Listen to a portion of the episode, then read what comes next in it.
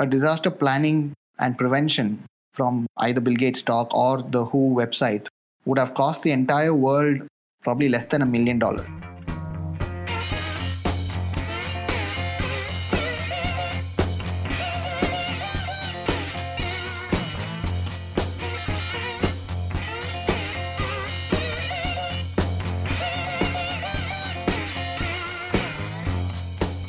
This is part two of our talk with Wasim, the very first Founders Voyage.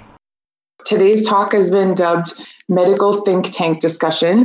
Um, opening our talk today is fellow bootcamp alumni Wasim Mohideen. Wasim is a physician. He's the co founder of TechMed, India's first hospital lab management company. TechMed has established more than 80 labs across India, Sri Lanka, and Nigeria. Wasim began working on his next venture, a digital health platform that he aims to launch by the end of 2020. Wasim has extensive medical qualifications and continues to practice preventative and wellness medicine. Thank you so much for being with us, Wasim, and the floor is yours. Dorian's just asking about um, multiple strains. So is there reason to believe at the moment that, oh, hold on, if the virus mutates, there is a chance the antibodies for COVID 19 will not work on the mutation? How stable do we know how stable COVID 19 in the context of getting back to work after getting it, getting cured and having sufficient antibodies? Do we know how stable it is? No, we are very early for that uh, because the number of cured patients are only about 200,000 spread all over the world. The demographics uh, need to get matched. So we don't have an answer for But going by past experience with coronavirus, because so the coronavirus come breeze past you, uh, you may not even have, it's just that your body just fought it off, mutate enough, have weak antibodies because you didn't really get the virus full-fledged. So all of these are unanswered questions. Hopefully we'll have answers. Uh, currently, we don't know if the virus mutates, uh, which strain you got, and whether one anti whether the antibody to one strain give you cross. Usually it does. If you have a common cold or if you have a H1, you not get the common cold immediately. Usually it does, but uh, these are open questions because we don't have. Okay, thank you. Um, Chris wants to understand how to be ready for the massive outbreak if it's going to happen in India for COVID 19. Okay, so the problem, again, I'm reiterating that if even if the outbreak is massive, we need to focus on treating the people who need the healthcare. At that point, I think testing is going to be uh, pointless because, okay, you tested, I'm positive. Now what? I have mild symptoms and I'm just going to go my day. You, are you going to quarantine me for 28 days every week now that you know that I'm positive? The minute I step out of my house and I go and go to work, and then you realize that, hey, somebody at your work was tested positive. So quarantine you again for 28. And that happens every 28 days, the whole year you're at home. So once the community spread starts to happen, once you reach stage three, testing and quarantining are going to have much less effect. The focus then needs to shift. Every resource needs to shift to treating the people who are uh, who need the healthcare, not people who are infected, people who are infected and have a severe form of. So instead of going around and testing everybody, uh, yes, you're positive, you may have it, you, let's not even test you. Uh, and uh, if you have, if you need the ICU, let's hope that we have ICU. And that's what India is doing right now is to get the beds and isolation wards ready. Uh, hopefully, let's hope that strategy works. But uh, going around and testing everybody is not going to be practical. So India's best chance when if we do have a massive spread, and again, I think it's only a matter of time. But when the massive spread happens, assuming most of us just cover, I think we need to focus on treating the people who need it. That's where the resources need to go. So, as an individual who isn't part of the medical community, it would it would be best, even if you do get a cough, to not try and use up medical time until it seems like there's an actual serious issue. Is that correct? Correct. And uh, so, one Dr. Uh, Ram Subramanian from Apollo Hospital, infection specialist, uh, he put out something for the public saying, yes, the government is doing all it can, but he's mapped out uh, the course of the disease, where he says that you do get the disease. Some of you may just have a little flu like symptom and pass away. And uh, some of you might actually have a cough and fever. And for about the fifth and sixth days is when you would feel a lot more body pain. And he says that from his study of the pattern, the virus, that on the seventh and eighth day is going to be critical. If you think, uh, he says, by the fourth and fifth and sixth days, you you've been sick. By the seventh day, you will know if you're getting better. Uh, you would start to feel slightly, or you would worsen and you would start having cough. He says that for the first four or five days, even in the hospital, there's nothing much. There. So he believes that this is the direction to take, and I, I concur. So I think if we start having community, so right now the focus is to prevent this, and therefore all of this lockdown. But once we reach the community stage, that may not be a bad strategy. Uh, he's a very very senior doctor, and I trust what he says that uh, if you get the disease, stay at home. Don't overwhelm the system because that is what is causing deaths. Overwhelming. Stay at home. Start having severe symptoms. Fever that's not going. You're not having. You're not able to breathe. Shortness of breath. Come and get yourself. I think that's the strategy India will take once we have. But too early to. Again, like I said, we don't know where the political and other things are going to come into play. Medically, that would be the right thing. Thank you. Um, Andrew's just asked uh, that's the challenge, or just said that's the challenge with the stealth transmission. You may not get affected or sick, but you end up becoming a super spreader. Um, I feel like at the point where it's a massive outbreak, being a super spreader isn't a concern anymore because everyone's already sort of going to get it. Is that accurate? That that's so. The super spreader issues in pandemics happen when you're the index patient uh, and you're doing it in a country. So when you go from one place to another which doesn't have the virus and you are now spreading it all over the world, that's where you as a spreader become a problem. But in a community of 100,000 people, if there are 40,000 people who are super spreaders, it's very difficult to be able to contain all 40,000. And you, it may not be such a, it may not be a wise medical. So super spreader issue happens if there are few super spreaders who are infecting everybody. But if 5 10% of the population become super spreader, uh, then you're better off treating people because what the super spreaders are going to do, they're going to spread, infect more people. Uh, who, if they didn't get it from this super spreader, is going to get it from some other or some other non-super spreader, some other family member. So, all right, thank you so much. Um, thank you very much for your time and your comprehensive talk with everyone. I think. Oh, sorry, there is another question. Question from Nancy. In the US, we are only testing people who are presenting symptoms. In your opinion, is this a wasted effort?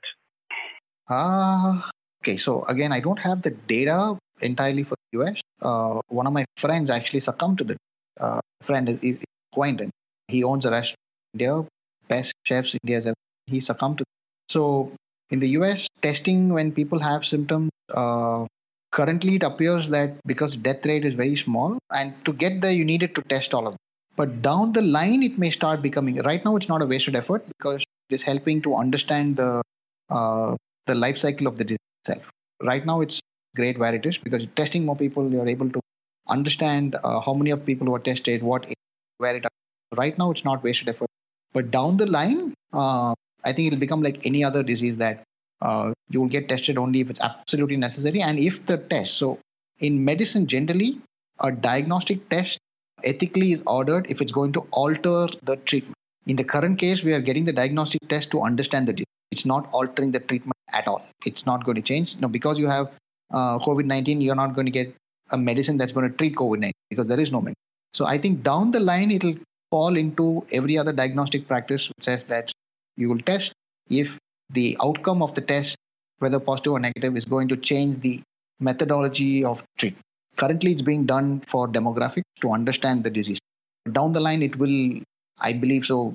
Uh, I believe it will become uh, like every other diagnostic, done only when going to alter. So I really appreciate you answering all of our questions. I think this is just um, a time when there's just a million questions. Um, and uh, I, I appreciate too that while you have so much knowledge, you're very apt to say when you don't have the complete picture. Um, so rather than just, you know, continue to rattle questions your way, I'd kind of like to open it to more of a group discussion. Um, there are just so many angles um, that we can approach this pandemic from. And personally, um, I get a little overwhelmed by it at times. Um, so I would really like to hear um, from everyone else that's been listening. You know, what what angle is really weighing on you right now? Um, where do you think? Because each of us only has so much attention, resources, and effort. Um, what do you want to see attacked um, right now?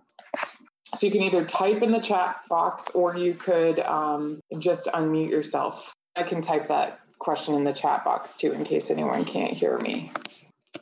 Please do go first, Chris. Oh, great. Thanks, Doc, for taking this session. This was really helpful. So I'm from India. Uh, I'm, a, I'm from bootcamp. I'm like class five. I was in 2018. So there's, there's like, there are a lot of questions, but I want to put one thing that, you know, while we are really looking forward to see that how we can control or how we can even face this pandemic situation which is going to hit India, there's also one big problem which is also coming through. And that's where I think there is a lot of panic in the people, you know, that if this hits the farmer, if this hits the agriculture sector, then it will be a big problem. It's going to be a big problem the supply chain will be disrupted. And if you look into it, US is trying to, you know, recalibrate its supply chain. So my my point to the forum is that, you know, we are not talking about business continuity. We are talking about basic amenities being part of the supply chain. And in the lockdown, we are seeing that the supply chain is getting a little bit disrupted, but if it continues for very long, there'll be a lot of things. So how are people thinking around it? Like, are we as a team are we focusing on like how a distributed model should work in this place uh, not only from a health but also from the basic amenities how how every kind of service can be managed in these times I think that's a great added on question for the group. And um, the answer probably really depends on what part of the, the world you're in. Um, that brings up a, a good point as well. Um, if you could just type into um, the chat box where you're calling in from. Then um, Andrew, who I know was having trouble with uh, voice, um, answered economic performance as far as focus. So, Andrew, feel free to elaborate on what you mean a little bit by economic performance. So, just to directly respond to um, Nancy's question for after Chris, after we discussed as what Chris presented, um, I'd love to have some sort of discussion about the like the ventilator and the ability to rapidly produce new PPE and new medical devices in future for these sorts of scenarios. The complicated part to me about that, um, about the ventilator is, I mean, that is directly correlated with this virus, right? I mean, I guess, you know, maybe this is my lack of medical knowledge, but depending on the superbug, you wouldn't necessarily need all these ventilators, right? It, it, it just has to do with the symptoms that we're dealing with. Absolutely. I imagine different uh, superbugs and pandemics would require very different equipment. And it's possible that there is ones that just cannot be rapidly produced. Um, so maybe that's something that would be worth, like, as a group, some people looking into would be figuring out which medical equipment can actually be reproduced in a pandemic scenario and having a sort of sitting list of that equipment as we go forward for future pandemics or something like that. I feel like just from the I always feel like I'm at a lack of knowledge um, in this sort of realm, but I feel like from what I've um, seen um, and and heard you know, talking about this, you know, how we have a stockpile of um, medical equipment that we do or do not have in the US. Um, so whether or not, you know, that exists now, actually having a stockpile of physical equipment requires um, a lot of money be poured into that and not being able to know um, what you're exactly going to need. I almost feel like um, the the big hiccup anyway that I've seen in the US is um, trying to, once we have a solution, um, get it approved by the FDA, make sure that it's tested properly. Um, so, it, kind of speaking to you know, Andrew's point about maybe we can more economically prepare in some manner if all you know small businesses had to shut down what would be the emergency plan there since that doesn't require physical holding of anything? Um, i feel like from a manufacturing standpoint like is there a way that we could possibly prepare to um, have everyone completely shift gears um, from what I've learned, shifting to producing medical gear is a lot more complicated um, you know, than anything that was done in wartime manufacturing. So, Nancy, if I can give you perspective. So, what happens? What happens when ultimately things go down in a human body? Is you need to keep somebody breathing, right? And the only other thing that you keep doing, get their heart running when the pacemaker play. But everything else, for example, let's say suddenly we have a disease that hits the kidney. You could do dialysis for somebody once a week becomes bad once a day, once four days, once. a Have to keep people breathing. It's where the ventilator comes in. When people get very sick, remember, ventilator is not the solution for COVID or when the entire body shuts down. Uh, you keep people alive while you allow the body to heal, keep breathing. Lungs shut down. That is why ventilators uh, are so much in demand. The whole population comes to the hospital because you can't just put them, unlike a dialysis, very important but you can still do dialysis once a day, once two days, and people may get sick, but they won't die. Sure, that makes a lot of sense. So, I mean, essentially, what you're saying is stockpiling ventilators for any situation is not a bad idea. Is that right, Wasim? Uh, what Nancy just asked is Does that effectively mean um, that stockpiling ventilators is a good idea for any scenario? Yes, any scenario where people are admitted to the ICUs and are very, very any disease that puts you into a situation where you're very uh, ventilators become so yes and there will be other things that you that you will need other things like pulse oximeter and all of this. But something that continuously required is it's a very very unique thing in any intensive care. You, may not have a dialysis. Could take pulse oximeter from one patient put it on the other test for four minutes see if the oxygen is fine and put it back ventilator you can't do that beyond five or seven days you can't even remove the ventilator put a hole in your throat and stick the ventilator Be gory details. But that's where the ventilator comes into play. Five, seven days, you can put them, put the ventilator in the mouth, but after actually do a tracheostomy. Yeah, ventilators are the single most important now critically ill patient be a ventilator. It sounds like coming out of this, then there are some lessons to be learned is what we could actually be stockpiling physically. No, so I don't think we need to be stockpiling. Uh, uh, I think if we are able to because all of these situations there would be that curve where you do have that time let's say four weeks. In this particular case we had about i think 12 weeks uh, notice except for italy and spain. Uh, so i think if you are able in a disaster preparedness give license to companies say that in an emergency like this, can you dole out ventilators in four weeks time already pre-prepared designs pre-prepared and sometimes you don't need fancy ventilator. even a glorified bag and mask would do for some people. So I think uh, that, in fact, India is now working on a $650.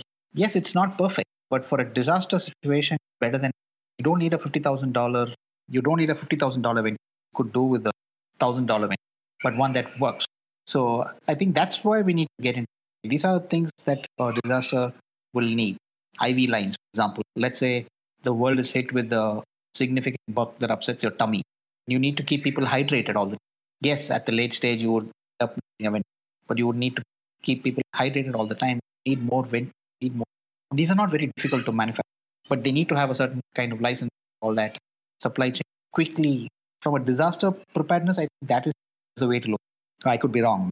Somebody else I think I'm personally curious as to what that process is um, in different areas of the world too. Um, and I know we've got a couple um, other medical professionals from around the world. I, I don't know if they want me to pick on them or not, but but I am kind of curious here. You know, we have certain regulations that things have to go through. Is there um, a faster sort of appeal process that anyone is aware of in their section of the world um, that maybe should be implemented more globally for situations like this? I'm not trying to imply that equipment shouldn't be properly tested, but just that there are a lot of hoops for companies to jump through in, in the US right now that are trying to produce things that are definitely slowing the process down. I'm far from an expert on this, but I do think the US is a bit more stringent on regulations than most other countries. But I, I'm guessing that you're saying that potentially you're asking if there is anywhere else a pandemic scenario exception sort of thing. Is that correct? Yes, essentially. Um, what is the, the process that you would go through in India, Wasim? Yeah, so India has uh, uh, different certificates. A lot of times, uh, company has approval. They would get through the manufacturer device, but also because uh, a lot of times it's like your seatbelt requirement and your uh, airbag requirement really different. No point in having American regulation India where typically your speed in the village is be 20 kilometers per hour. Sometimes okay, not to, that way cars become more expensive, depriving the opportunity somebody else small risk that they crash. But if you're traveling 40 miles per hour, American airbags important. So I think every country will have to have their regulations that way, and uh, maybe uh, one of the ways to do that would be a staggered uh, license plan. I think that's important, especially where you say that a tertiary hospital is going to have a cannot have $600, $600 $1,000 That makes driven. But if you're going to have prime tier 2, tier 3, it may not be a bad idea to, to allow them to have uh, a lower quality, fewer bells and longer does basic. That priority then is to not to uh, have a 100% output all the time, but to ensure that you're stuck in a situation like this, a larger population has access to something, need not subscribe to a certain very high. A staggered licensing may not be a bad. Uh, how it's implementable is debatable, but that makes a lot of sense.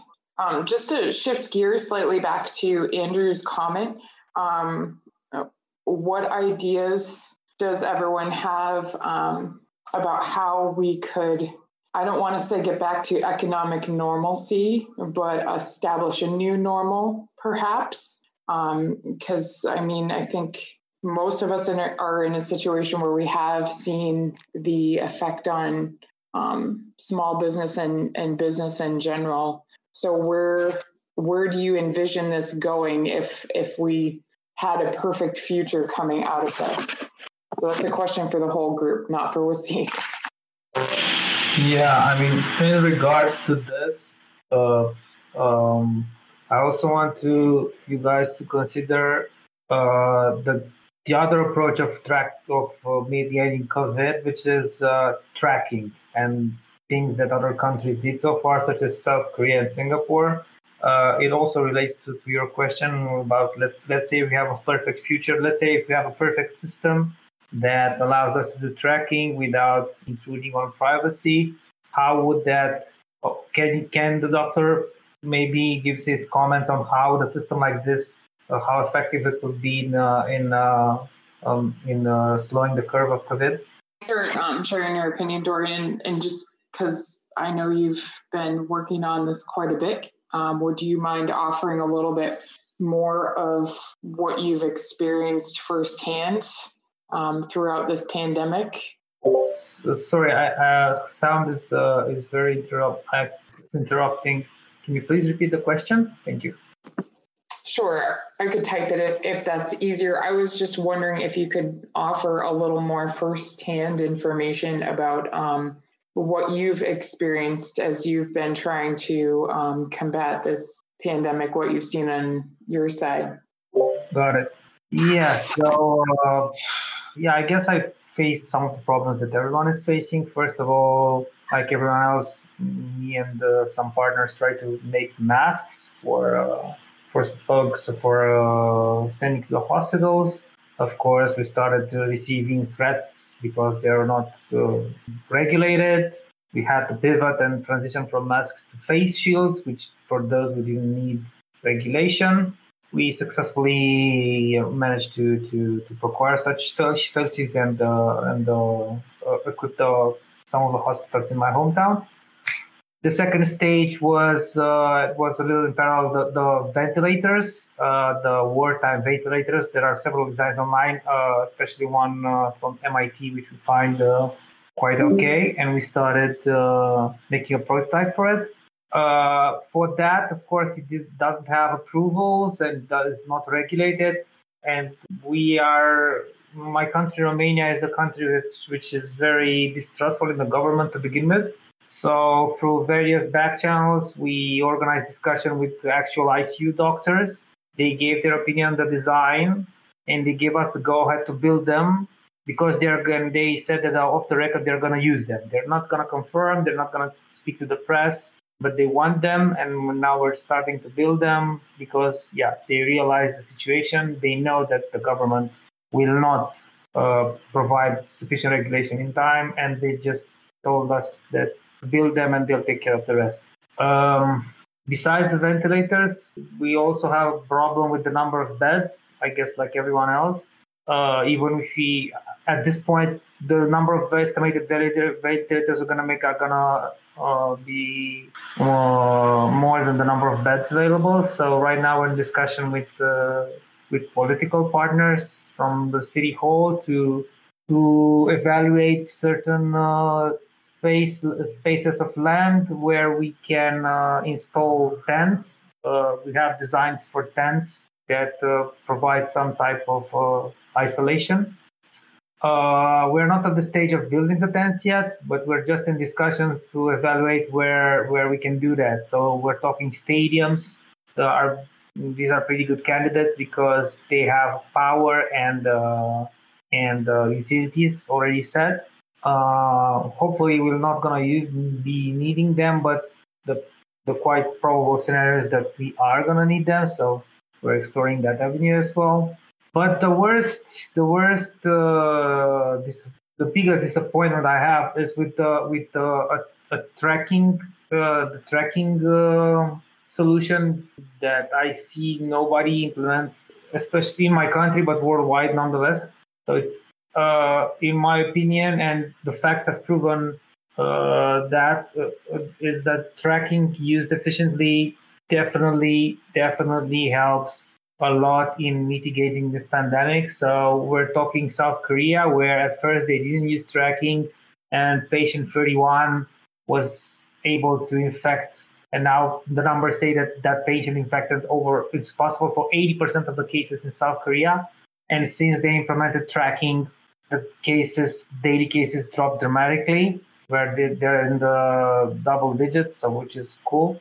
Singapore implemented tracking from the beginning, and uh, yeah, I'm curious why other countries aren't doing it because this is by far proven. I mean, if you're in if you're into computer science, it's pretty obvious how things work, or, or into uh, like a STEM subject. But even if you're not, you just look at what other countries did, and it's quite obvious that this works. Uh, and I'm not, it's not clear to me at this point why the world doesn't implement it. In Romania, I've been very, very active in this space. I've created presentations for the MIT app. I've been in touch with two senators from the National Security Committee. Today, one of them replied that they managed to push it to the Ministry of Health, uh, to an advisor of the Ministry of Health, and they are investigating it. Unfortunately, in my particular case, my country, the reply is that our Secret Service knew already of the app. This is a reply from the senator. So they knew about the app, but they have some issues with it, which basically means they want to monetize it because there's no issue wrong with the app. It's public code and it works. So yeah, this is I'm disappointed locally from my government because they want to monetize it and that, that's why they don't implement it. But I'm also disappointed globally that there's not enough conversation and not enough uh, yeah uh, not, not enough implementation because the proof is there on, on this tracking me- on tracking mechanism. And if we, for the for you that don't know what i'm exactly what how tracking works it, it's i'm going to just provide a brief explanation. So basically you, you record on your own phone. You have the locations uh, enabled. You just record wherever you go. Uh, it's stored locally on your phone. And in case uh, you you feel sick and you get to go to the hospital and get tested. Uh, at the hospital, usually everywhere you're gonna have what's called an ep- epidemiologic interview. which basically they ask you, hey, have, where have you been in the last 14 days? Who have you spoken to? And this procedure, if done just orally, of course, it's very inaccurate because it's very hard to remember where you've been in the last 14 days and who you've met. This way, if you have this app, you can at least look at the trail and uh, provide much detailed information of where you were. But also, uh, the particular app that MIT made allows you to centralize all this information anonymously, and other people that use the app and had interactions with your trail in the past will get notification that they were in, that they inter- were intersected with a with a person that has COVID, so they can present themselves to the hospital and take a test. And this allows very very efficient way to isolate possible new cases and avoid the patient 31 scenario from happening. Yeah, so I'm I quite shocked and why why this doesn't happen on a on a larger scale, especially in countries like US who have the technology. Uh, and yeah, not only US. Yeah, uh, this is this is still a little. I don't get it. So as far as things go, this is what I have to say in regards to this so far. Thanks. Dorian, I really appreciate you sharing your viewpoint because I do feel like you've been um, uh, living and breathing the issues surrounding this quite a bit. Um, I, I, think you make a really good point about tracking. I mean, Andrew's saying um, regarding tracking, you don't have the infra- infrastructure and political will, and of course, privacy, fear of tech. Personally, um, Andrew, I would say, like, do you think that areas have all of those issues or separate areas have those issues? Because i mean i agree with dorian that here in the us we definitely have the infrastructure to do it. Um, i was actually going to ask is it um, you know looking at a, a, private app is it maybe people's awareness? Um, those of us that are willing to isolate right now um, is it maybe that there's just not the word out about a standardized private tracking system? And if we were to spread that far and wide, could that possibly help us? Okay, that, that makes sense. Go ahead. Oh, in in in Romania, so Romanians overall are are distrustful of the government, as I said, and um, they are crafty, but in terms of terminology and in terms of privacy, even if you make statements like, okay, the code is public and open source, okay, it's made by MIT, uh, yeah, people don't really don't they they still don't don't trust. Uh, it's a very difficult thing to thing to push. Um, there are Romania is still at the more uh, the stage where some they still look for figure for uh, for uh, people with uh, reputation. So people that they find individually they find like trustworthy. So it's more about authority rather than facts. So it's of course bad in my view. So i'm more of a stem guy. I'm i'm trying my best to be subjective but i cannot help but presenting the situation from the from a scientific term. And unfortunately yeah, in a normal setup, this would work because yeah, you need scientific evidence. But in Romania, you need more. You, you need to know the right people and the right people to deliver the message. So it's not about the content that much. Then it's about who delivers the message. So it's um, in in in Romania. This is one of the challenges that we're gonna have to face. So we're going politically and we're going also trying to appeal to influencers so the pressure is going to be multi-sided and that eventually the state will either develop its own system because I don't really care right now if they use the MIT one or not, as long as they use tracking and they update the the epidemiology interview. So they either the state will be forced to push for, to make one or just use this one. Um, and yeah, uh, I don't know what else to do in, in Romania at this stage. Maybe, it, it, and what I'm trying to say that it's also based on local culture. So I don't think that the standard is gonna cut it. Uh, I mean, in South Korea, in Singapore, in China, like a, a, a, tracking app that, and then in their case, it didn't have anonymity. It, everybody knew that uh, their data was uh, seen by the government, but because their culture, they they they have different culture, they realize the seriousness of the situation. Their governments are transparent. They trust their system. That wasn't a problem. But when you have places where the trust in government is not that okay, it's gonna be much more difficult not definitely a one size fits all solution in my view. I very much agree with you. So I was just typing to Andrew too, because um, he he was agreeing with you, Dorian. Um, the fear of technology, um, people's fear that their privacy will be um, invaded, and and that people are distrustful. Um, I am a big advocate of you just have to find the right angle to approach someone from to help them see the light. And i'm not saying that that always works but is is there an angle maybe where we could personify if you will you know the good of humanity for people where they would be open to using some sort of standardized solution? And and i i saying standardized solution because i think i would feel more comfortable if I knew that the app was being put out by, say, like a nonprofit um, rather than the government. Um, and and feel free to disagree with me if if you feel otherwise. But um, but personally, if if it was somehow able to show me that that this would actually um, save lives, as Dorian's mentioned, the the data um, speaks for itself, but um, is there a way to to appeal to people personally um, who don't care about the data? Well, in this regard, MIT uh, uh, went uh, to this particular direction. So just today, I saw that uh, they're um, they're launching a nonprofit uh, for the for this app. So I guess that uh, this is more of an is closer to Americans' values and the way they see things. So uh, yeah, uh, hopefully because of uh, their nonprofit, maybe it will get adopted faster in America. But yeah, this is definitely a, a good direction. And as far as um, trying to find the right angle, I'm more than happy to share my presentation of it's in Romanian, but yeah, I think Google Translate will do a decent job into understanding what I'm going at with the approach. Um, I've tried to advertise the app as precisely a solution that it's uh, to prevent the government from from instituting a big brother state. And this is the way I'm advertising the app. So first of all, it's like it's I'm trying to not publish it as a tracking app per se. I mean, in the presentation it is like this, but in the general conversation, I'm going for it's an update to the way the in the epidemiology interview is made.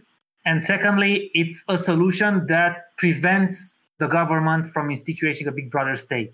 This is the two angles I'm going for. And yeah, if you have uh, feedback on this and improvements, then definitely please, uh, please um, let me know. I've put the link here. Yeah, Google Translate should do a pretty good job because the, the scenarios and the ideas are, are general and it's not much, it's not too technical. It's more of a generic presentation. Yeah, I, I, think that would be great if if you can just share that with um, the group. Um, would you be open to getting some feedback on that then? Definitely, all the feedback you can give me, of course. Uh, I mean, I, I would really, really appreciate it. I, I really appreciate that you're um, actively working to find solutions that I feel like I don't have the technical know-how to create, but I really want to see um, implemented. Um, I I'm just looking at Andrew's answer, but I, I personally feel like um, it would be worth a try, you know, trying to build people's trust with some sort of um, outside solution for this rather than um, trying to jump through hoops with different governments to implement tracking. Like this actually seems like something that would be doable. Um, so I guess my question to you, Dorian, is what would be needed to make it accurate? How many people would would have to start using it? Uh, this is a tough question to answer because honestly, this uh, the way tracking has been implemented, the way it has been implemented successfully, it actually took more than the app. It took um, it took several other tracking measures that uh, South Korea implemented, um, corroborated heavy testing, of course. Uh, for me, uh, the way I see going forward with this, with an app like this, is you would implement it, you would see some results, which will be uh, noticeable.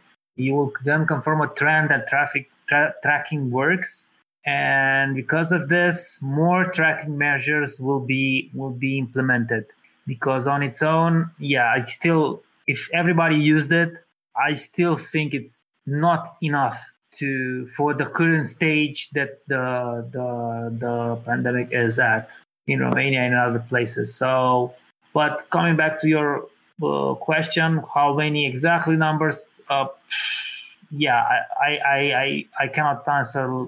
The, the app works in this scenario like like like Waze. So the more you have, the the more accuracy you have, the more intersections you have. Uh, a different take on this would be if a solution existed. I'm going to go get a little technical if a solution existed to use the geolocation data of uh, mobile cell providers in a way that's anonymous, that would be the optimal solution because this way you are guaranteed to have to use the data from all the population that has a cell phone. You're no longer required to uh, to have an app. But yeah, in this case, how do you make it and make it anonymous? And yeah, so far there is no solution that does this this would be an ideal solution. Uh, I know I'm not sure if I answered your question uh, precisely what you wanted to know, but I, I am trying my best just to give an overview of how how tracking the limits and uh, yeah. what it can bring. Sure, I I think um, maybe then what would be helpful is um, if we gave you some specific feedback um, about the reasons we would or would not use it. I, I know um, it's it's difficult for people to really believe that they'll be anonymous on something like that. Um, so personally, I think that is where my trust would be either placed or or my distrust would be placed. Um, but are are there some specific aspects of it? Because um, we're kind of at our the end of our window here um, that we could give you some feedback on over the next couple days. We try this app out, Dorian. Are there some specific um, points, some specific questions that you want answers to or feedback on? Uh, maybe more suggestions on how to. I mean, uh, how to how to sell it. Uh, and uh, in this case, the the the, the I mean the truth the um, uh, the yeah this where the app is actually doing what it says it's doing. It's provable that it's anonymous, so we're in the right, so to speak. Uh, so when you're in the right, you have a situation where you're in the right. What what more can we do with it to, to prove your point? What what suggestion is particular to this? How how how all the extra extra steps and extra angles you you try to uh, make the app look or make uh, so that it can be it can be more easily accepted, provided that you're in the right. So because it's provable that you're in the right. Okay. I mean, there's definitely a lot more, you know, discussion we could have um, surrounding healthcare, surrounding COVID nineteen, um, even just surrounding the solution that you're proposing.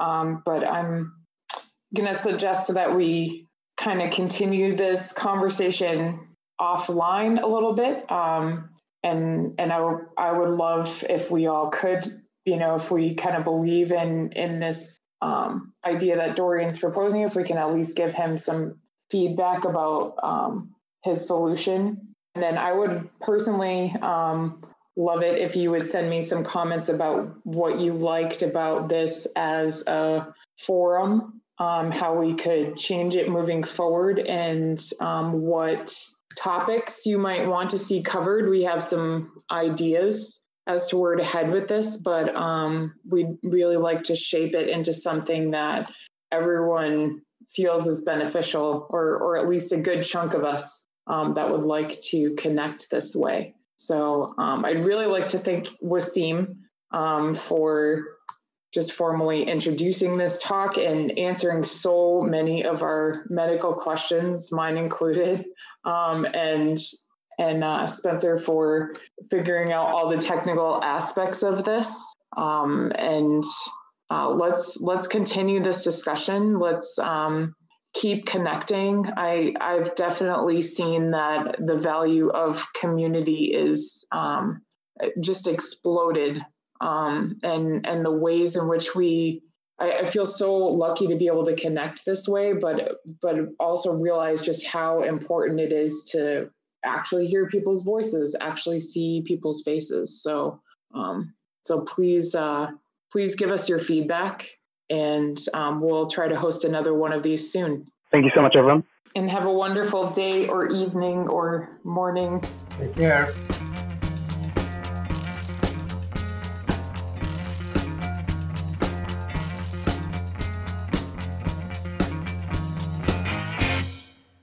This has been Nancy and Spencer on Founders Voyage Weekly Podcast. Our speaker each week can be reached through our Discord server. Our intro and outro music is from the song Something for Nothing by Reverend Peyton's Big Damn Band. We'll be back again next week for another episode. Until then, have a great day and continue your voyage.